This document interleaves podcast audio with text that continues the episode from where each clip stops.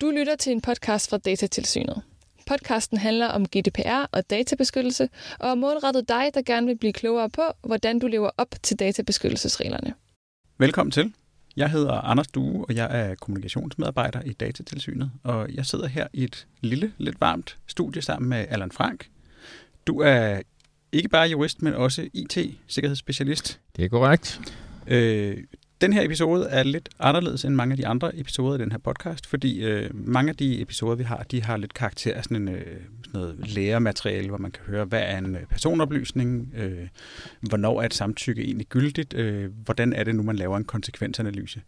Den episode, vi skal lave i dag, Allan, den er lidt anderledes, fordi den handler om noget, der sker lige nu, nemlig en sag, som ret mange mennesker har hørt om, og ret mange også faktisk har en holdning til, nemlig sagen om Chromebooks, oprindeligt i Helsingør Kommune. Men inden jeg spørger dig, hvad der sker i den sag, kan du sådan helt kort forklare, hvordan er det nu, det er med den sag? Jo, og når du siger, at det er en sag, der foregår lige nu, så kan man jo hellere sige, at det er en sag, der er foregået over nogle år efterhånden. Altså, den startede oprindeligt med, at det var en far, der undrede sig over, at hans søn skulle have en Facebook-konto, eller nærmere i det her tilfælde en YouTube-konto. Og det gjorde han glad til Datatilsynet, i det han syntes, at det kunne da ikke være rigtigt. Og så startede sagen ligesom med det, og så begyndte Datatilsynet at grave i, hvordan i det her tilfælde Helsingør Kommune arbejdede med deres skole-PC'er og de programmer, de havde og brugte i deres skoler. Og i den anledning stillede Helsingør Kommune en hel masse spørgsmål. Det viste sig så, at den måde, man bruger de her skole-PC'er på, ikke var udelukkende et Helsingør-problem eller en Helsingør-udfordring, men noget, der var ensartet for i hvert fald 53 danske kommuner, der brugte tilnærmelsesvis de samme produkter fra den leverandør, der hedder Google. Og nu er det sådan, at Datatilsynet interesserer sig jo ikke specielt for Google, eller hvad der står på den, eller om det er en Chromebook eller ikke en Chromebook. Vi interesserer os for, om de databeskyttelsesretlige regler, de bliver overholdt. Og det er det, den her sag egentlig går ud på i sin bredeste forstand. Det er, at den afdækker en hel masse helt basale databeskyttelsesretlige problemer, som Helsingør Kommune og de 52 andre kommuner, der skulle være involveret i det her, skulle have tænkt på, inden at de kastede sig ud i at begynde at behandle børnenes oplysninger i de her produkter. Ja, for det førte jo så til en afgørelse sidste sommer for cirka et år siden, ikke? Mm. Og det var stødet på forsiden af en stor avis, at nu havde Datatilsynet forbudt Chromebooks i hele landet. Det var så ikke helt rigtigt, men der var et forbud. Det er korrekt. Jamen, man kan sige, at oprindeligt så viste det sig, at Helsingør Kommune måske ikke havde gjort sig de fornødne overvejelser, og i hvert fald ikke, når Datatilsynet spurgte ind til, svarede på en måde, der betrykkede Datatilsynet i, at de rent faktisk vidste, hvad der foregik i deres folkeskoler, og hvad det var for nogle behandlinger, der var på spil. Og hvis man skal være lidt bagklog, så kan man sige her i bagklogskabens lys, og det forløb, der er, så viser det sig jo også, at det her det er et relativt komplekst problem, som heller ikke Helsingør Kommune eller nogle af de 52 andre kommuner for den sags skyld, fyldestgørende havde overvejet på det der tidlige tidspunkt. Så det startede med et forbud, og grunden til, at Datatilsynet kom ind med et forbud, jamen det var, at det er lidt ligesom, hvis man kører i blinde. Altså man har trukket en sort plastiksæk hen over bilvinduet, og så bare kører i blinde. Så er man altså nødt til at få stoppet bilen og få fjernet den sorte plastiksæk. Og når man så kan se noget, så kan man også se, hvad det er for nogle problemstillinger, man skal arbejde med.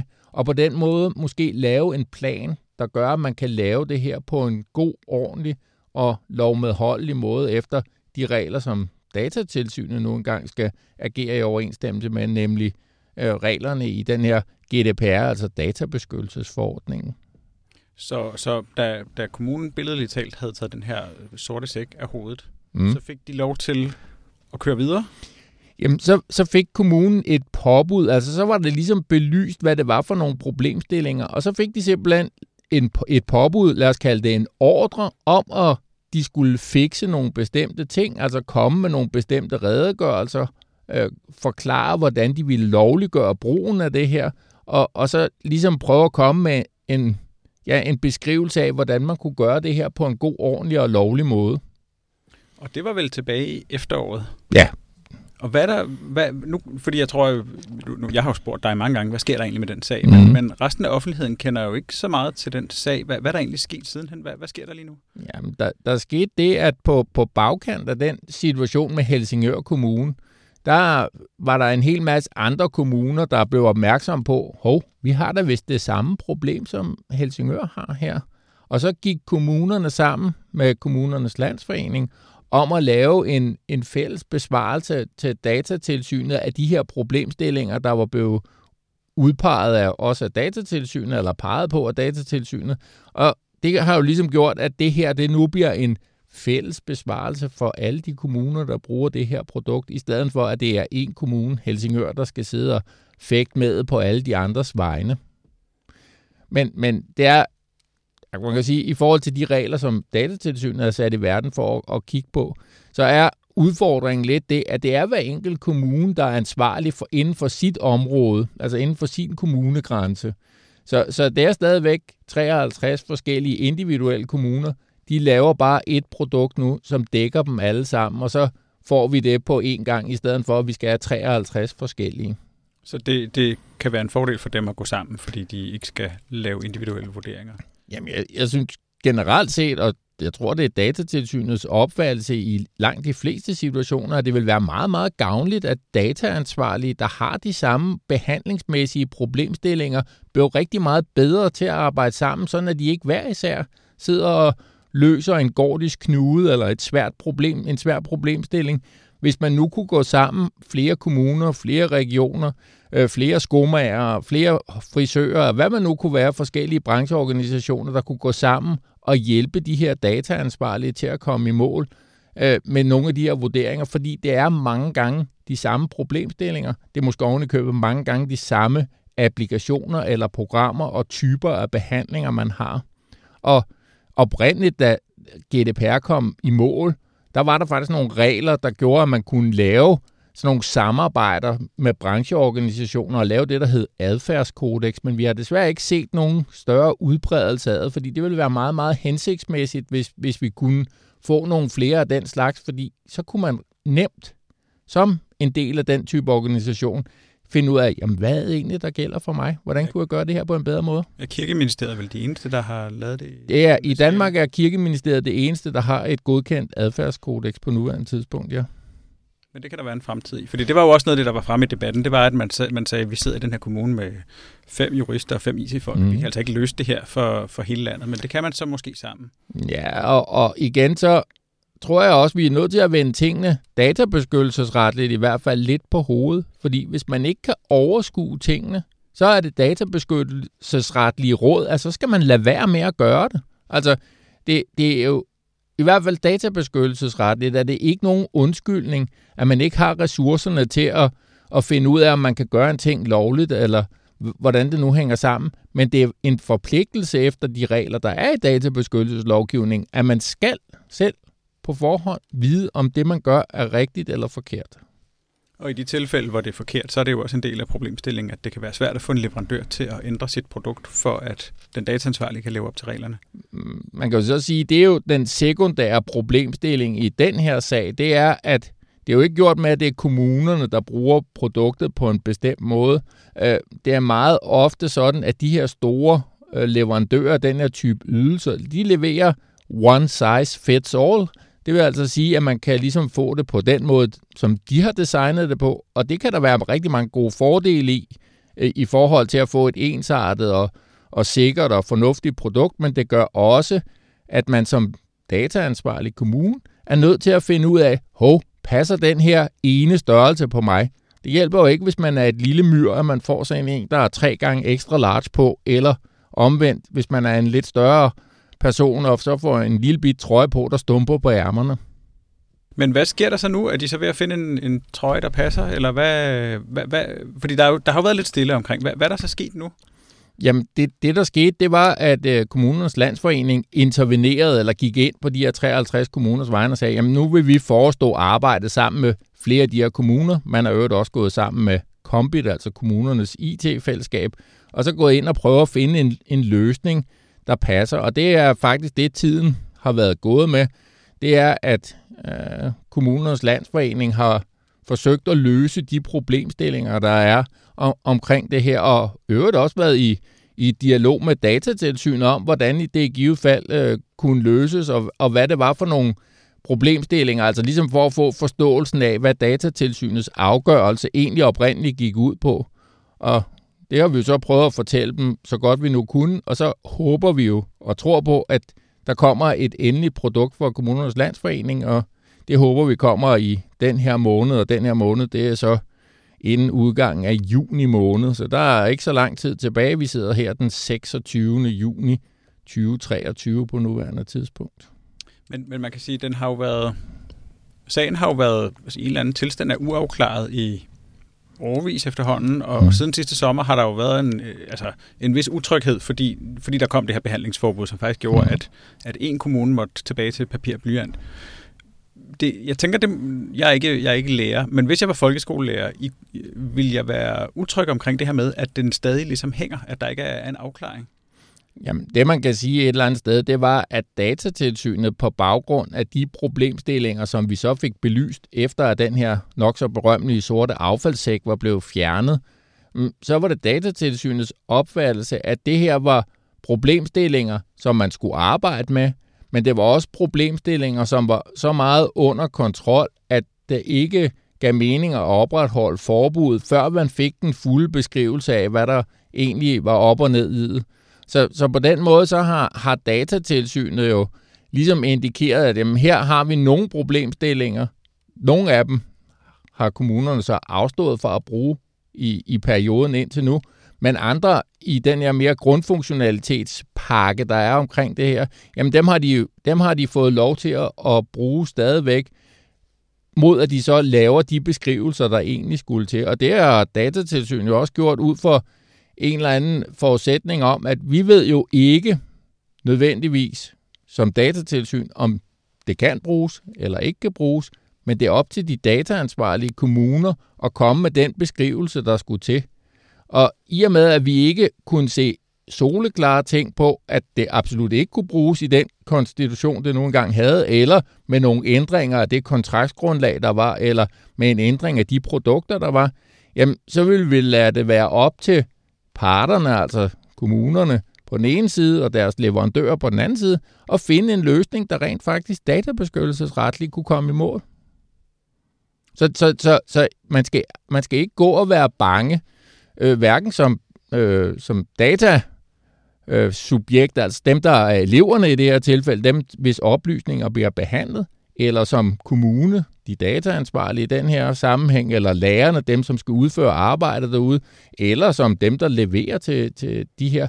Vi prøver i Datatilsynet måske en overdrivelse i den her meget komplekse sag, men i hvert fald, vi prøver at skabe overblik over, hvad det er for en situation, hvad det er for nogle tiltag, der skal til for at kunne gøre det her på en god og ordentlig måde. Og det er jo noget, som gælder rigtig mange andre produkter også. Så den her afgørelse, når den kommer ud, og når vi får kigget på de løsninger, der bliver peget på, jamen, så vil det også kunne indikere en vej igennem for andre typer af produkter, men også en vej, hvor der kan være noget, der er forbudt, eller hvor der er noget, der ikke kan lade sig gøre, nærmere inden for de databeskyttelsesretlige regler, der er. Så det giver måske nogle klare grænser eller en klar afgrænsning af, hvad man kan med de her produkter, eller ikke kan med de her produkter. Kan du sige noget mere om den vej, der kan findes for andre produkter? Hvad ligger der i det? Jamen, der ligger i, at mange af de måder, som de her produkter bliver leveret på, både deres kontraktsvilkår og den indpakning, de kommer i, de minder meget om hinanden. Og nogle af de problemstillinger, som vi kigger ind i forhold til det her, det er, at det kan være utrolig komplekst for en dataansvarlig. Rent faktisk, man køber et produkt, det leverer en eller anden form for ydelse. Man kan se slutresultatet af ydelsen, men alle mellemregningerne nede i kassen, dem har der ikke været så godt overblik over. Og hele den her sag har et langt stykke hen ad vejen stået og faldet med, at man fik afklaret, hvad er det egentlig, der foregår nede i kassen? Hvad er det for nogle data, der bliver brugt? Hvad er det for nogle data, der bliver indsamlet? Hvordan bliver de behandlet? Hvor foregår det henne? Alle sådan nogle ting er man nødt til at have styr på som dataansvarlig for at kunne vurdere, om det er rigtigt eller forkert, det der sker. Det er den ene del. Og den anden del, det er så, at de her kontrakter eller måder at agere på, som de leverandører gør, altså den måde, de leverer deres produkter på, indeholder en vis delmængde af at bruge oplysningerne til deres egen formål. De kunne for eksempel godt tænke sig at have noget god sikkerhed omkring det. De kunne godt tænke sig, at nogle aspekter omkring produktudvikling, eller hvordan bliver produktet brugt, det får de feedback på, og den feedback, den kommer i form af personoplysninger, og den bruger de til deres egne formål. Og så var en af problemstillingerne i den her sag, det var netop, hvor langt må en offentlig myndighed i Danmark egentlig bruge borgernes oplysninger i forhold til de her forskellige egne formål, som leverandørerne gerne vil bruge data til. Det er jo ikke fordi, der som udgangspunkt er noget odiøst i, at nogen har nogle egne formål. Vi skal bare være sikre på, at alle led i kæden, skulle jeg have sagt, hvis jeg ellers havde kunnet tale rent, at de rent faktisk kan fikse de her ting, at tingene hænger sammen, at kæden faktisk sidder på en cykel, hvor man, når man drejer på pedalerne, så bevæger hjulet sig faktisk. Og det er sådan lidt det lidt har gået ud på, også i den her oprindelige Helsingør-sag. Det var at skabe en beskrivelse af, hvad foregår der inde i kassen, og hvad er det for nogle data, der bliver behandlet til hvilke nogle formål hos de her pågældende leverandører.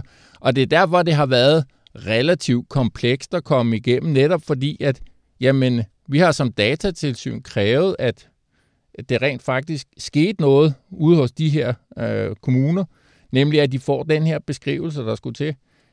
Og den har ikke været der, så der har ikke været et fornøden faktuelt grundlag til at tage stilling til alle problemstillingerne. Du taler meget om de her beskrivelser. Ja. Og jeg tænker, at beskrivelse og dokumentation er en vigtig del af det at leve op til nogle regler. Men der kan vel også godt være noget substantielt, noget der skal laves om. Er det både beskrivelser og reelle produktændringer, der skal til, for at det bliver lovligt? Eller kan man klare det med at beskrive noget bedre?